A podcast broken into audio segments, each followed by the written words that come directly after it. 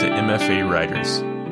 The pod team is on summer vacation, so consider this your chance to catch up on any episodes you've missed. This week we've got a re release of an early episode featuring Alejandro Puyana, who attended the Michener Center for Writers at the University of Texas at Austin.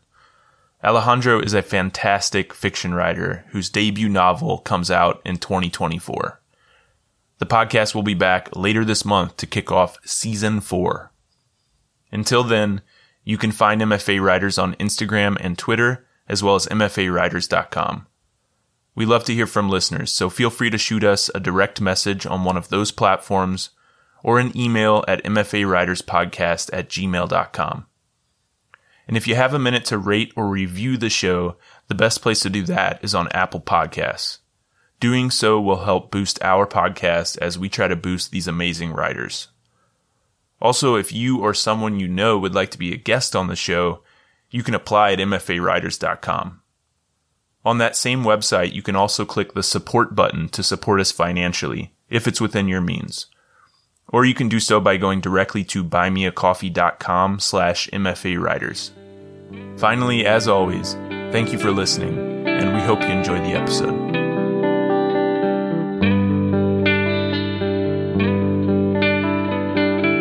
Welcome to MFA Writers, the podcast where we talk to creative writing MFA students about their program, their process, and a piece they're working on.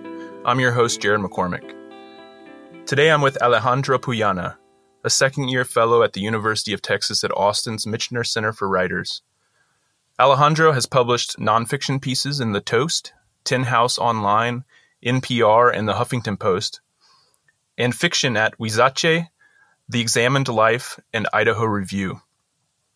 His short story, Hands of Dirty Children, was chosen by ZZ Packer as the winning story of American Short Fiction's Halifax Ranch Prize, and later chosen by Curtis Sittenfeld to be included in the 2020 Best American Short Stories collection. Today, Alejandro has brought an excerpt from a new story he's working on titled Strings. Strings. Three in the afternoon in Spanish Harlem, and Florentino Romero is running down the stairs of his building. He has to avoid the center lip of the steps, where erosion has made them slick and murderous. He wears brown bell bottoms that hug his skinny legs and his not really there ass, flashy platform shoes, silver, and a white cotton shirt with a white collar, the first three buttons loose. His curly chest hair is tangled with a golden crucifix, a silver medallion with the image of La Virgen de Coromoto, and a small ebony fist all hanging from the same thin chain.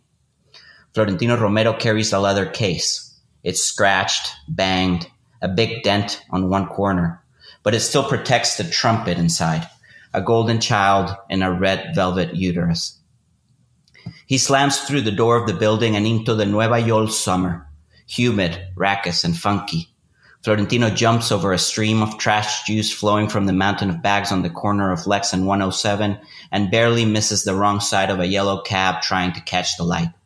Permiso, permiso, he says as he bumps shoulders with two Dominican women gossiping about the Esmeralda telenovela. Sorry, men, voy tarde, he says as he nearly runs over the man in the green apron organizing the bananas in the fruit stand. Paga lo que debes, papi, he hears the yell from Fulgencio, aimed like a heat seeking missile at him from the newsstands across the street. You don't mess with Fulgencio and his five foot nothing frame. This is Fulgencio's nightly ritual, only known fully by his two ex wives. A round of rope, a round of speed bag, a round of heavy bag, a round of shadow boxing. Repeat that five times, 100 sit ups, the crack of an egg shell on a glass and the pouring of whole milk over golden yolk and the swallowing of leche con huevo. One cold shower, his naked body in bed if it's summer, one medal pulled from a drawer. The medal, bronze, for participation. On one side, five athletes representing the different continents all pull a rope. A year, 1936, a place, Berlin.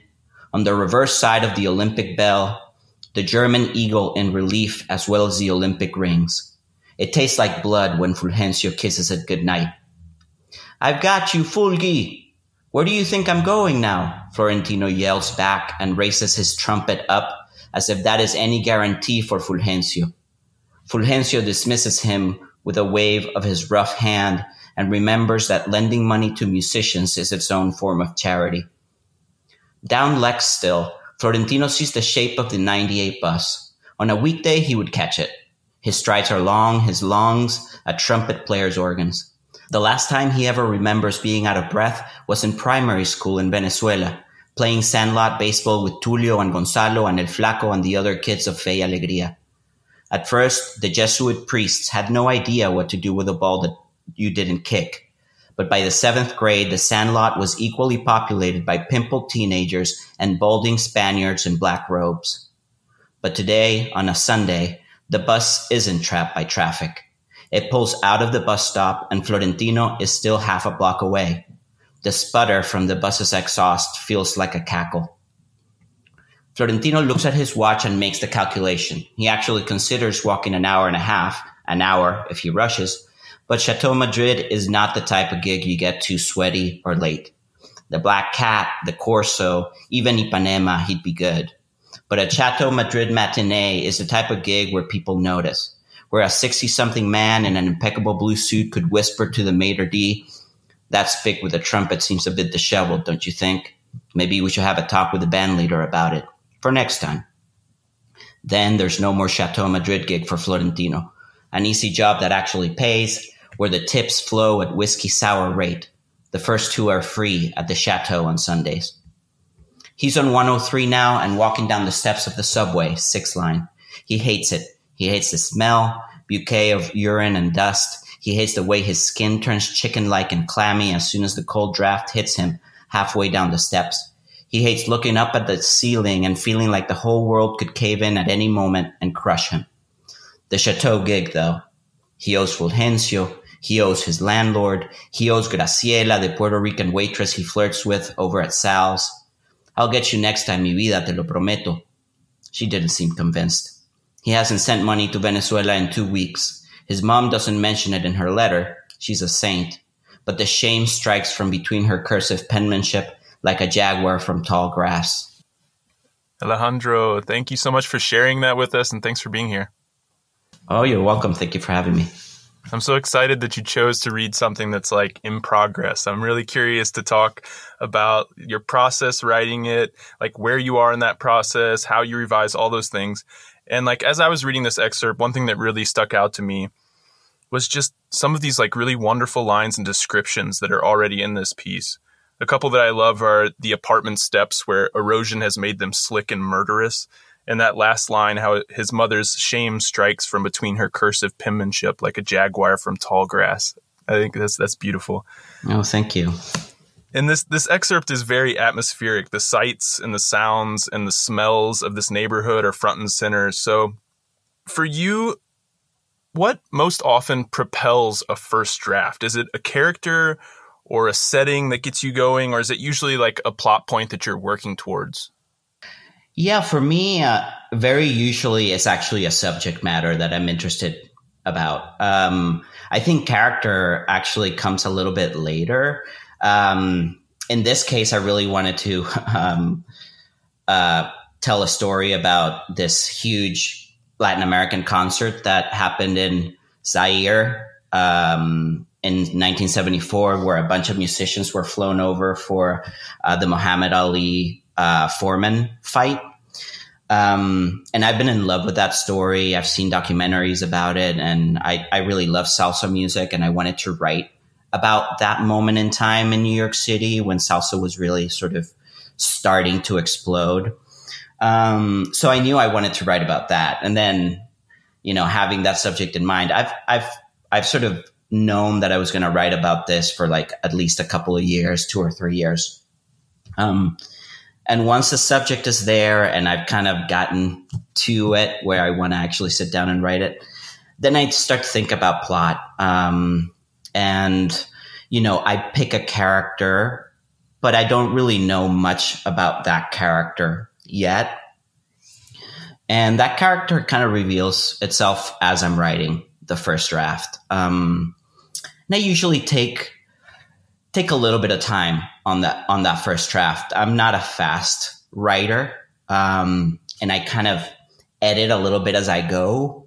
uh, just while I'm figuring out even what the story is. You know, in this case, it took me a while, and I'm sure I'm, we're going to talk about some of the obstacles of this story, but that's one of them is just figuring out what the story actually is. Like here, I knew that I wanted to start in New York City. I knew that I wanted a Venezuelan musician that is sort of in this salsa life when when this phenomenon is happening in the city. So that's that's how it started, and you know, it was just oh, he needs to get to a gig, and he's in New York City, and that's that was the jumping off point and go from there, right? Yeah, I mean, you, you said that you kind of edit as you were going. I was going to ask you about this because some writers will say that they just turn off that editing part of their brain completely for the first draft and just let it all flow and then go back and edit. And then other writers, like yourself, it sounds like, are kind of editing along the way. So, what are you looking for as you're writing that first draft that makes you go back and make little edits? Like, is there something you're trying to achieve, or other things, maybe conversely, that you're trying to avoid as you're writing that first draft? Yeah, I mean, there are certain things that I know I want on a first draft. Um, like, I think most important to me is sort of action and movement. Like, I want to make sure that whatever character I have has an objective right off the bat that they're trying to accomplish. And it, I don't think that objective, and, and certainly in this case, it isn't that object, that objective doesn't have to be the heart of the story, doesn't have to be the big question that the story is trying to answer.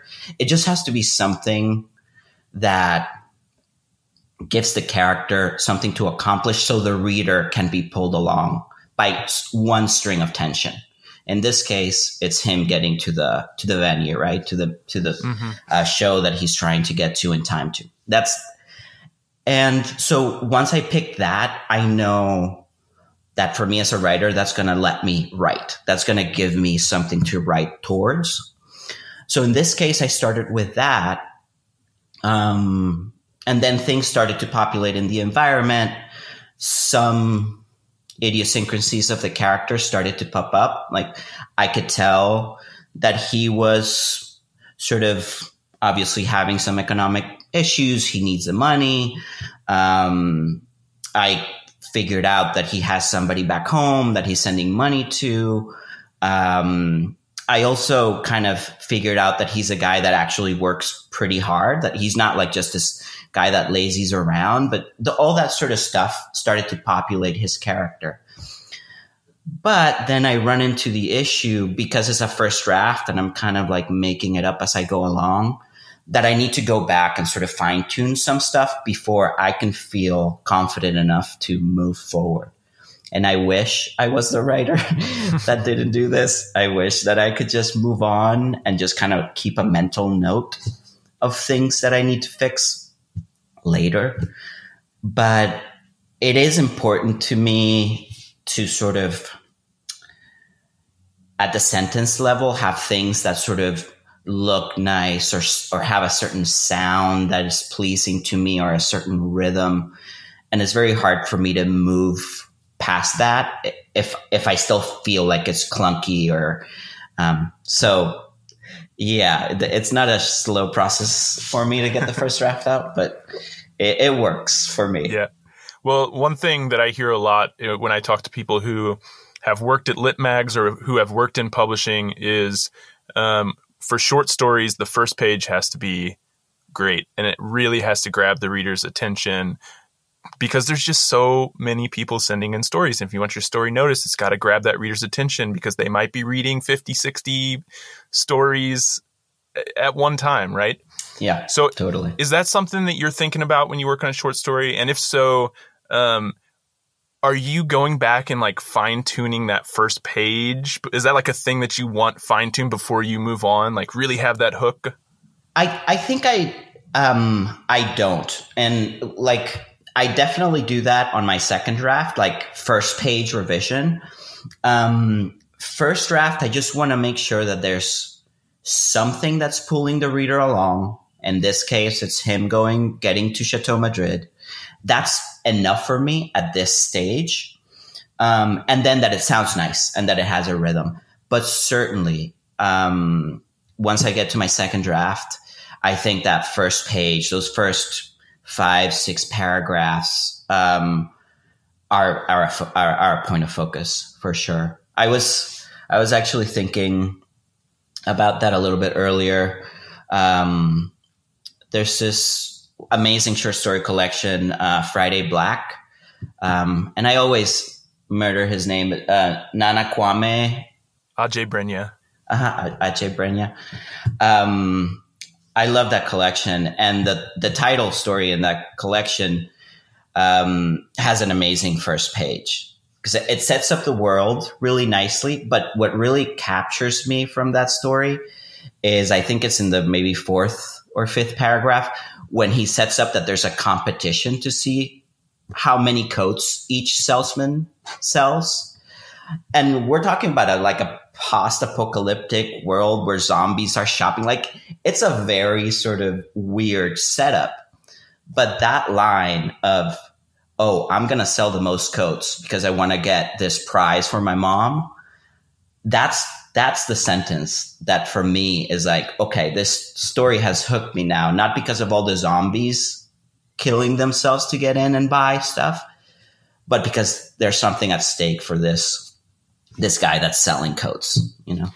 Yeah, for anyone who hasn't uh, read that collection, number one, go read it tomorrow mm-hmm. because it's fantastic. Uh, but that story in particular, Friday Black, is a play on Black Friday. Um, so yeah, I, that's interesting. I, this is something I've been thinking about recently too because I've been um, I've been doing a practicum this semester at New Letters, which is published uh, here at my university. It's a great literary magazine, and I've got to read through this slush pile and start thinking about some of these things that really catch a reader's attention. And so I have been thinking about that first page. But I find, I think this is kind of what you were saying, that it's more important when I'm drafting a story for the first page to motivate me to keep writing. Mm-hmm. Something in there is exciting me to keep writing the draft. Yeah. And then once it's out, once it's finished, I can go back and revise the first page with the reader in mind. So when first off, is that is that kind of the same for you? And then second, when you go back to revise um, and start thinking about revision, what are you looking for when you examine that first draft? Yeah, no, that's that's exactly how I feel about it too. I mean, uh, it's so important for the writer to be excited about the material, uh, for it to really sort of um, move and sing when later on. Um, I think what I'm looking for um, in revision after that first draft is definitely fine tuning stuff. In this in this particular case so so where i am in the story right now is i finished the first draft like maybe three weeks ago. Um, i've had a chance to workshop it in one of my workshops at the michener so i have a lot of stuff to that i've a lot of feedback that i've received. Um, and now i'm i haven't done anything with it. I'm just sitting sitting on that and kind of just thinking about the piece. Not even um, taking specific time to think about it, but just letting it marinate and sort of think about it. But I know that once um, once I get back into it, uh, the first thing I'm going to look is at those first at, at, that first page, those first two pages, and sort of tighten up as much as I can. Um, and then for this particular story, I think what I'm lacking a little bit in in the first few chapters is sort of emotional stakes. I mean, there's a lot of movement. There's people going, coming and going, and he has to get something done. But there's certain emotional registers or thematic things that are still not coming through. later on in this story, it's sort of divided in two point of views. There's Florentino in the 1970s in New York City, and then his grandson um, later on in Venezuela, who's also a trumpet player uh, but for the national orchestra, for the youth orchestra in Venezuela, which is a very sort of uh, lauded youth orchestra, the Simon Bolivar uh, Symphonic. Um, so there's the heart of the story is really the relationship between the grandfather and the grandson. and there's certain emotional registers that come come across later on that I want to start sort of at least planting seeds in this first um, first few pages uh, for it to really pay off later. So now that I have the story and I know that that's the heart of it, for me the challenge is in this revision, how can I start injecting some of that, some of those emotional stakes into the beginning of the story. When when I was writing it, I didn't even know what the story was going to be about. So of course they just don't exist on the page yet. So that's it's folding in all the stuff that I discovered later on while I was writing the story is folding that stuff into the beginning of it and making sure it, it makes sense as a complete piece. Yeah, that totally makes sense to me. So it's like what I'm hearing is it's really about finding that balance when you're drafting a piece between like um, trying to hook the reader and get the piece moving, but also leaving space to figure things out as you go and let the character, like you said, the characters sometimes don't really develop until later in the story. And some of those themes, those themes, those characters, those are coming to you later in a draft usually. Yeah, usually. I mean, it's it's it, it varies from story to story. Of course, like I think with uh, Hands of Dirty Children, um, that character came much more clear to me early on. Like I feel like that first, the first draft draft of that story, the character came much more fully formed than this one. Um, and maybe it was, you know, because of the emotional weight of it, because of the just the inherent drama of of children living in the streets.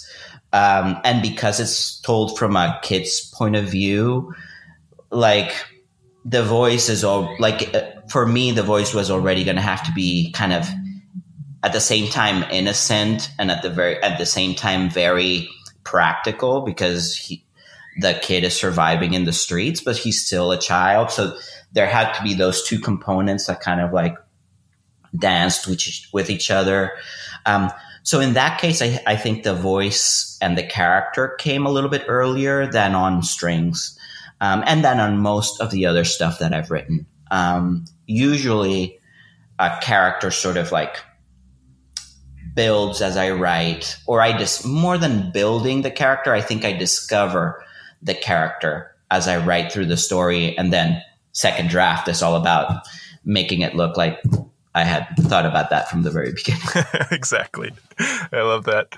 So um, you go back, you're doing your vision. How long does it usually take you to revise a piece before you're like, okay, this is done? And then, second part of that question, how do you know it's done? And how do you like for you? How do you know that it's ready to submit? Is there is there something that jumps out to you? Something that tells you that?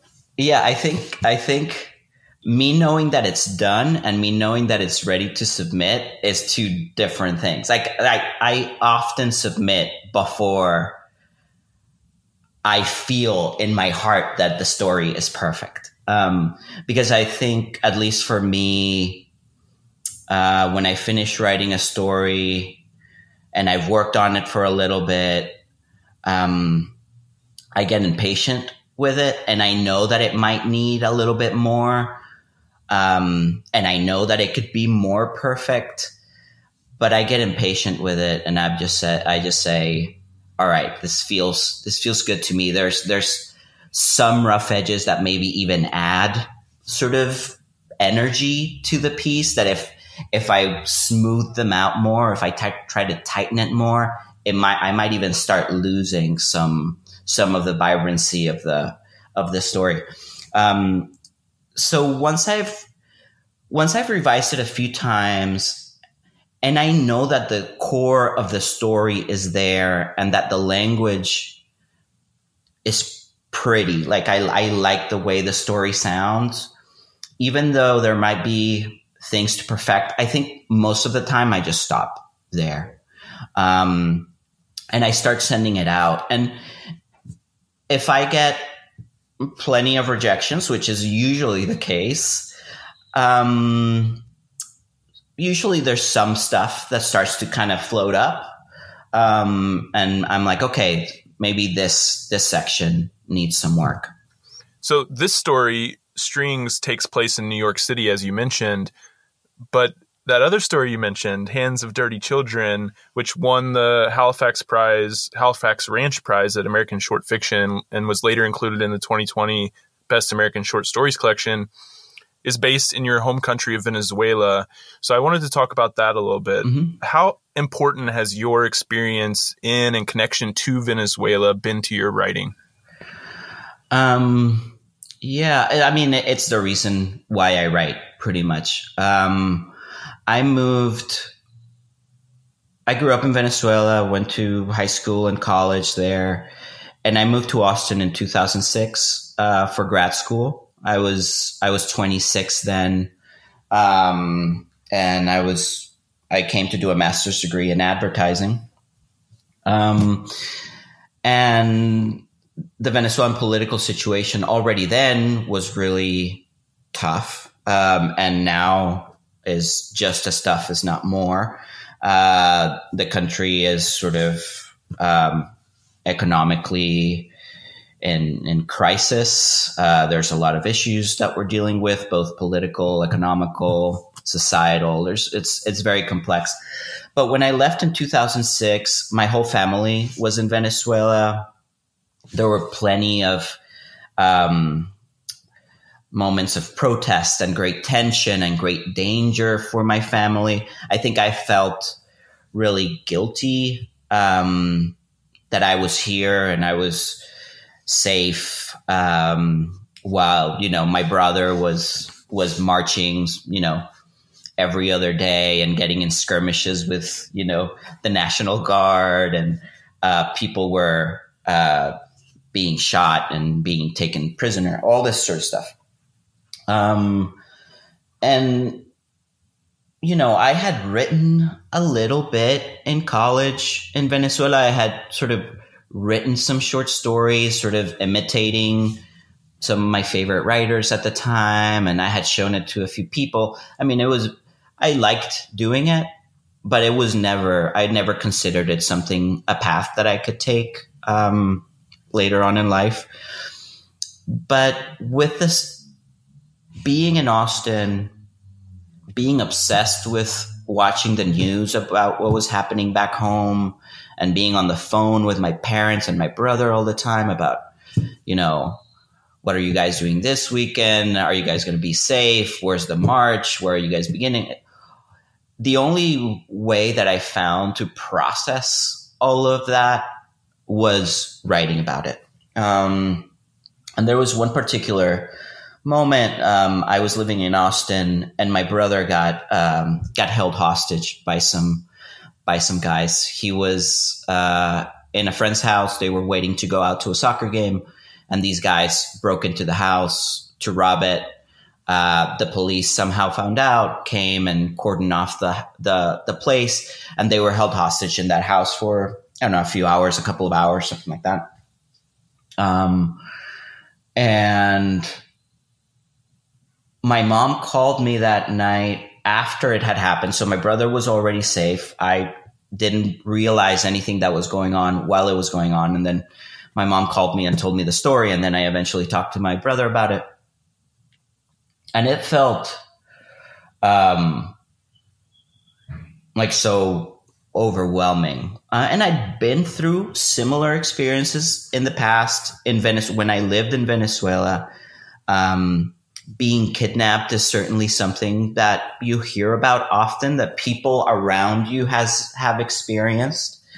Um, this wasn't the first time that something like this happened very close to me.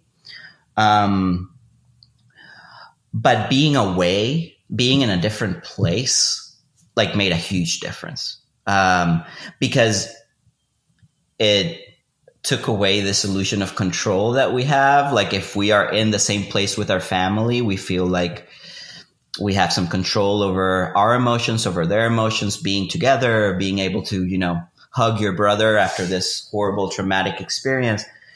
Um, I couldn't do any of that. Uh, and I wrote, I wrote about it and it helped me a lot to sort of be able to to figure out in my head uh, why Venezuela was the way it was, at least in for me, right? Um, and try to figure out what my brother might have been feeling and what I was feeling.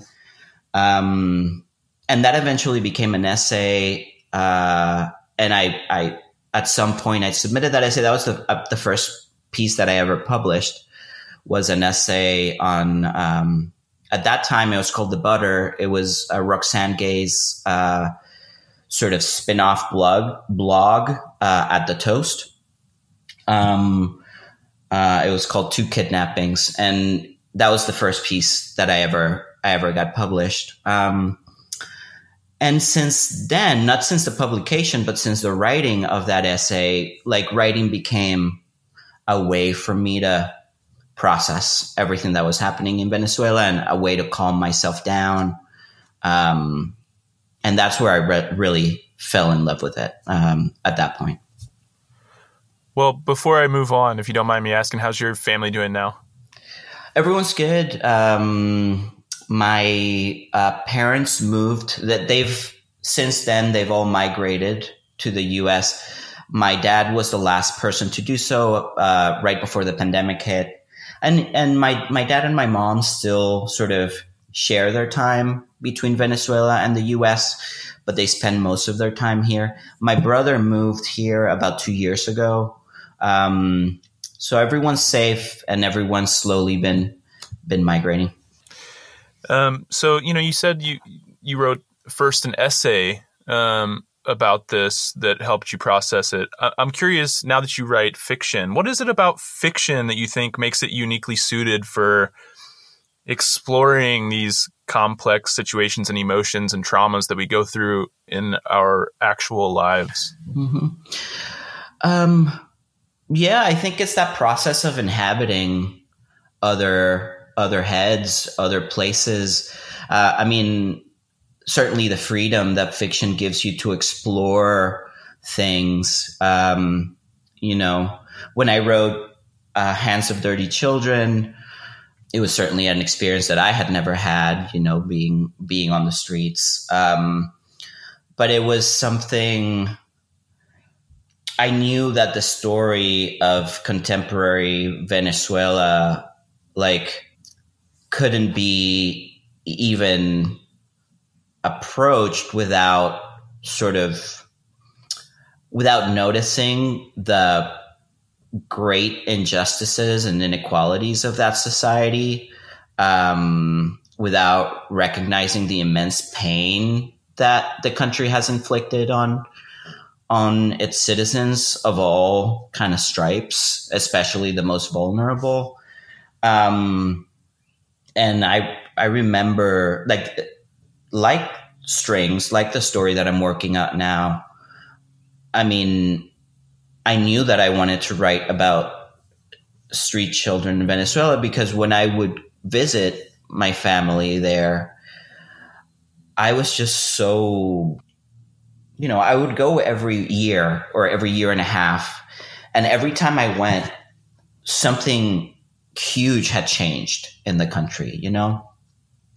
And one of those times, I just saw like groups of kids, like five to 10 kids strong, just surviving in the streets. And that's something that certainly existed when I was living there, um, but not to this extent. Um, and it just, it just shook me in, in a way that I couldn't quite escape. And I thought about it for a very long time and I couldn't quite quite process it. And it wasn't until I wrote I wrote the piece that it sort of I was able to at least approach it in some sort of way and kind of handle it. Um, well, after finishing Hands of Dirty Children, you told me that was like three years ago you finished that story, and then you mostly turned your attention to writing your first novel. So, mm-hmm. what motivated that change?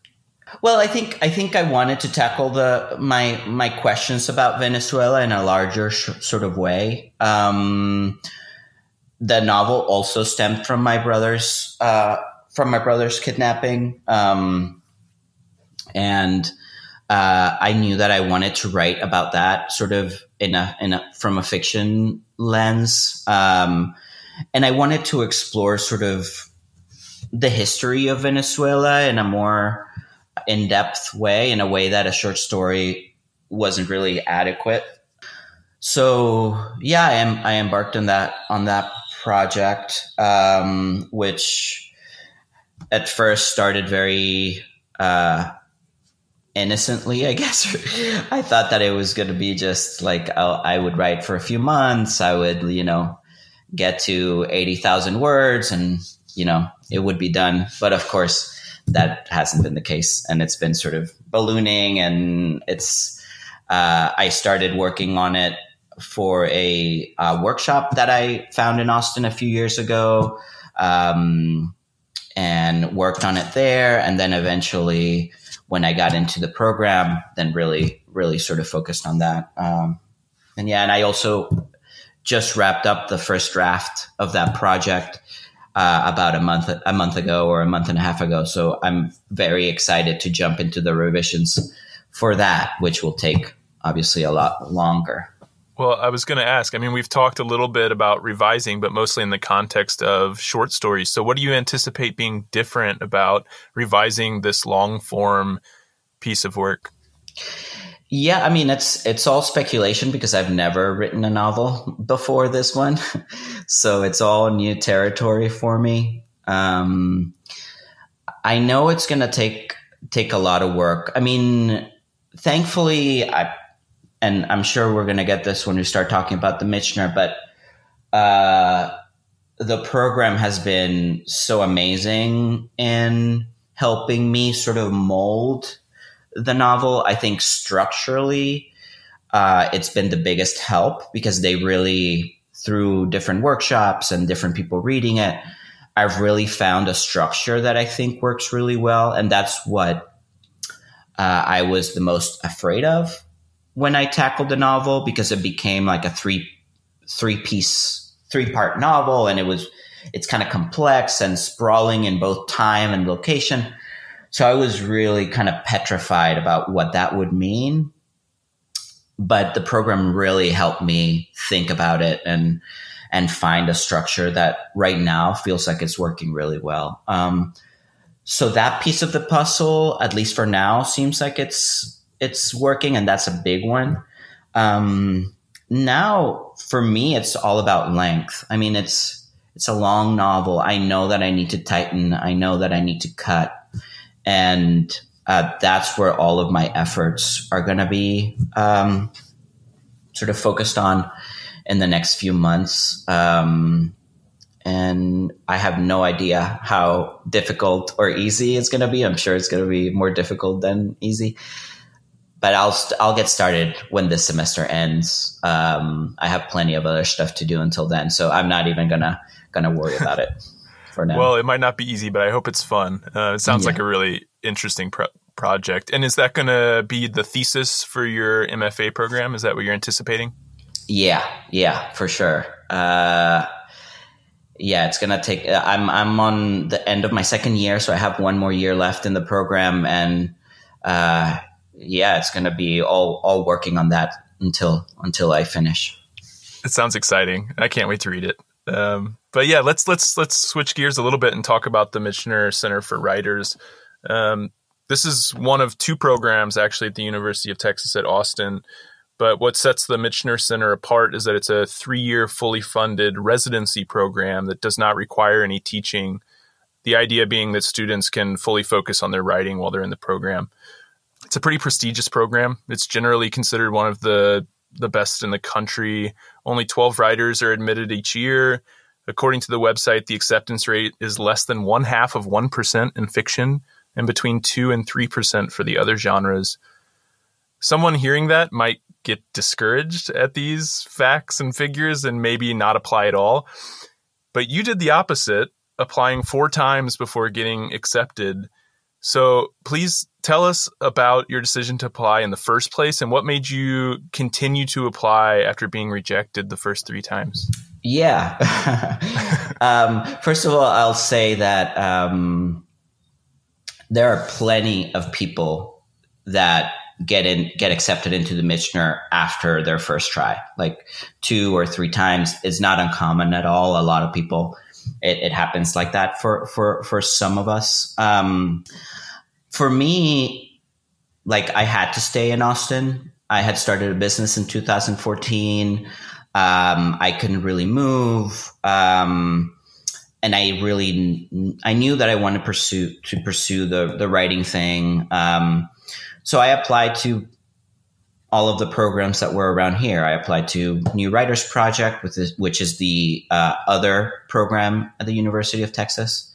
Um, I applied to the Michener, and then I also applied applied to Texas State, which is uh, just an hour away uh, in San Marcos, Texas.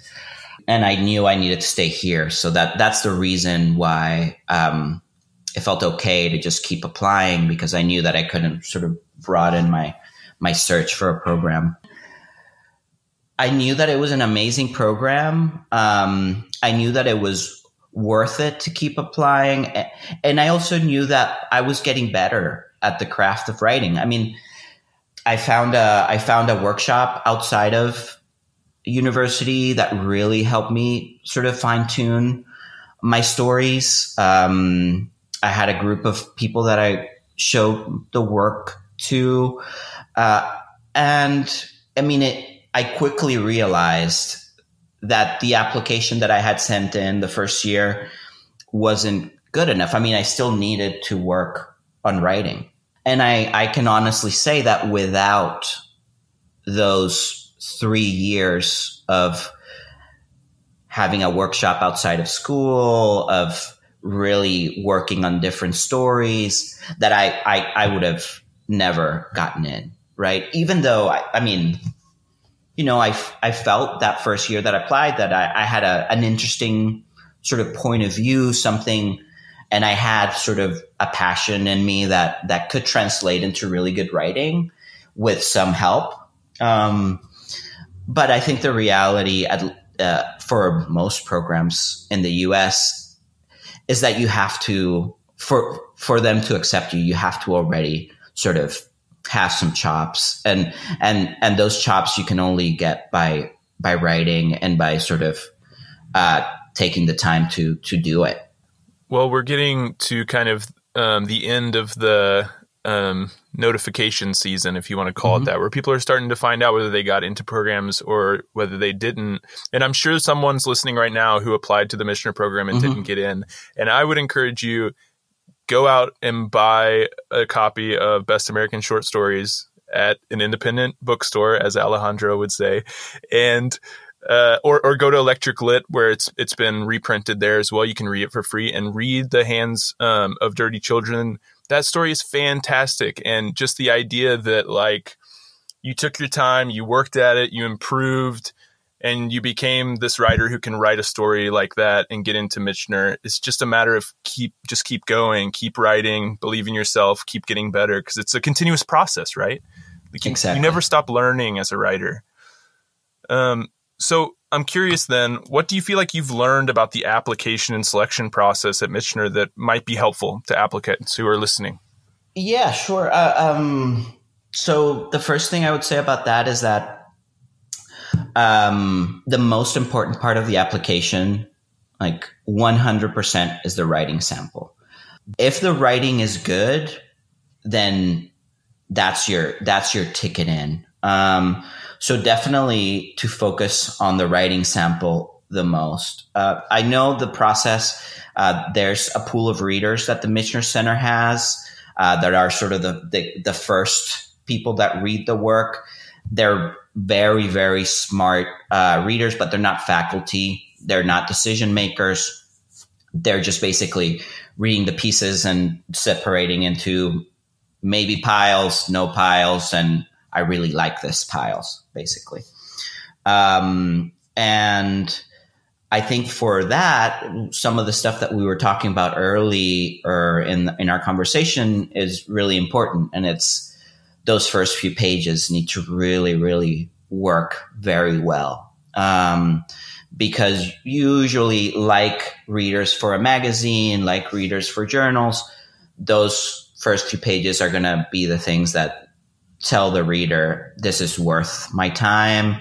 And you know those readers have I, I believe have to read the story completely. They can't just stop. Um, but that's those those first few pages are really going to make a difference um, I've also heard this question a lot, and I'm part I'm part of a few of those uh, sort of MFA Facebook uh, groups. They certainly helped me a lot when I was applying. Um, there's a few of them in Facebook. Um, but I hear the question, this question posed a lot there about um, if I should submit two stories, if I should submit one, if I should submit an excerpt of a novel and I I have a strong feeling that it's much better to apply with just one story than it is with more than one. I mean, a lot of a lot of writers feel like if I present range, then uh, the Michener will really like that I can write in these different registers. But it is my strong feeling that it's more important for the Michener to for writers to have a really strong point of view uh, and to have something that maybe differentiates them from other writers. I mean, the the student uh, population in the program is extremely diverse. I think the Michener is interested in populating the program with people that are bringing sort of different experiences into the mix so if you as a writer have a strong point of view about something, about anything that's really your passion and it's what really drives your writing, I think submitting something that has that in it is very important. Um, it's certainly gonna gonna tell the faculty if if you get to that stage, this is a piece that will help other writers in the program sort of discover something new about their own writing. Um, because I know that the best part of the program for me has been uh, reading the work of of the, uh, the, other fiction writers in my cohort. I mean, everyone's coming at it from from a different set of experiences, from a different point of view. So if you have that, I mean, certainly lead with it. Um, and one one great story that sort of shows that I think is going to be better than one story that kind of shows that and another one that is completely different because you wanted to kind of show that you could you could only you could do more than one thing. And then also you're writing fiction in this program in your second language, um, your first language being Spanish. So I wonder if you could talk about that a little bit as well and how it's been to write in your second language and how supportive the program has been to you um, as a writer in a second language. Yeah. Um, well, it, the, the truth of the matter is that I started writing when I was living here, and I had been living here for a little while. Um, and I think I I wanted to tell these stories in English because I'm I think that the, these are the stories of Venezuela are um, very interesting and very rich, and I want people to know about my country and and you know English as a as a written language has so much reach. Um, so it, it felt it felt uh, good to me to step into that world and try to do my best uh, to to tell these stories and, and kind of translate some of the some of the aspects of my culture um, and try my best. That that's what that felt important to me. That felt like a, um, a motivation. It, it felt uh, like it drove me uh, and it drove my passion for for writing. So that's that's why I do it. I, I write. I also write a, some stuff in Spanish, but I'm so focused on on the program right now and on these pieces that that I'm not doing it that much right now. But it's something that I would I would love to certainly do more of in the future. Uh, I mean, the program has been 100% supportive with with everything. I mean, they're so they they tell you this the second you arrive, right? That everyone there is at the service of the work that the people are doing in the program, and I I felt that completely. I mean, the faculty, the staff, um, the resources that they they give the students, um, it's all towards the goal of helping the writer realize their projects, whatever they are passionate about. Um, and they, they, they're just stewards and, and shepherds of that kind of philosophy. Um, they really leave you pretty much alone if you want to. And they are as hands off or as hands on as each student needs. Um, and they're always available and always ready. I mean, the program I think has the reputation it has uh, because they are that way, because they really follow through on that kind of ethos of you're here to make to have time to make great work, and we're gonna try our best for you to do that. Well, another unique part of the program is the interdisciplinary focus. Um, while while writers apply and are admitted in a primary genre, either fiction, poetry, playwriting, or screenwriting, they also study a secondary genre. Your secondary focus is screenwriting. What what made you go in that direction? Uh, I, am a really bad poet. um, no, I mean I, I love movies. I love movies so much. Um, before the pandemic, I was in a theater two or three times a week. Uh, I really, really, really love it, and I've always wanted. I mean, when I was a kid, I wasn't necessarily a huge reader. Like I, I, I, I wasn't one of those kids that like is reading Virginia Woolf at 12 years old in a, in a reading nook in a house or something. And like, I read tons of comic books. I watched tons of movies. That was sort of like my thing.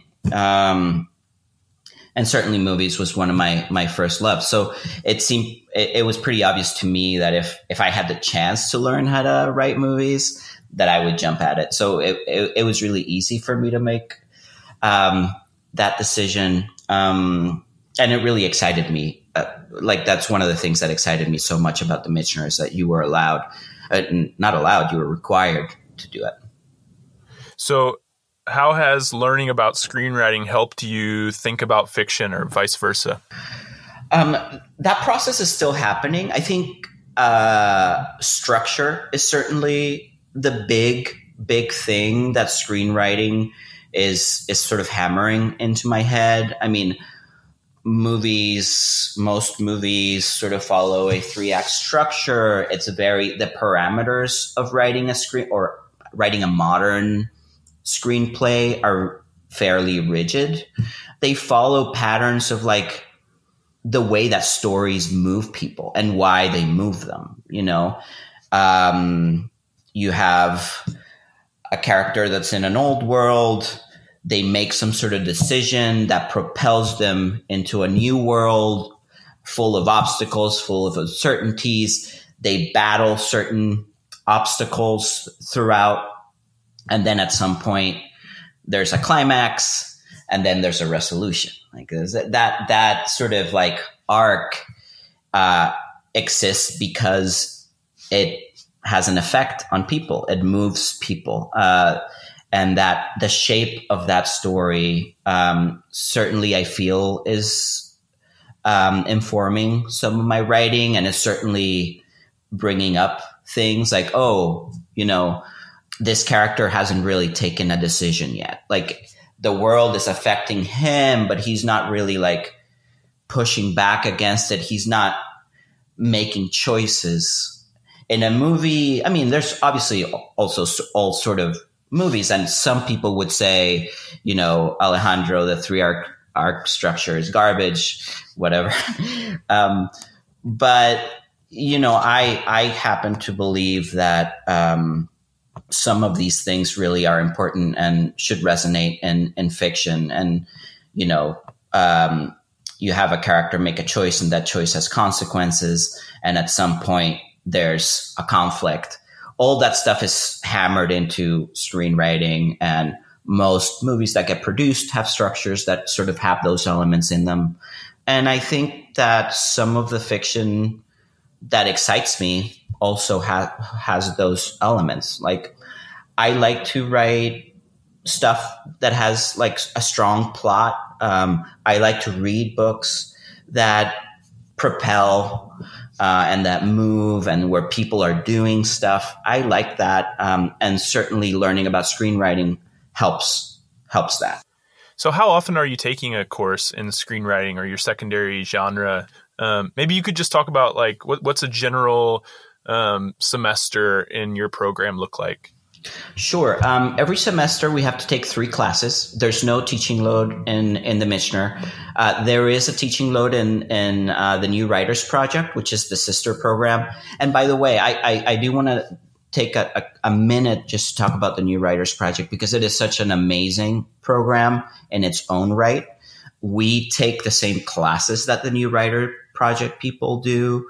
Um, we are in the in the same cohort in the same classroom with the same faculty.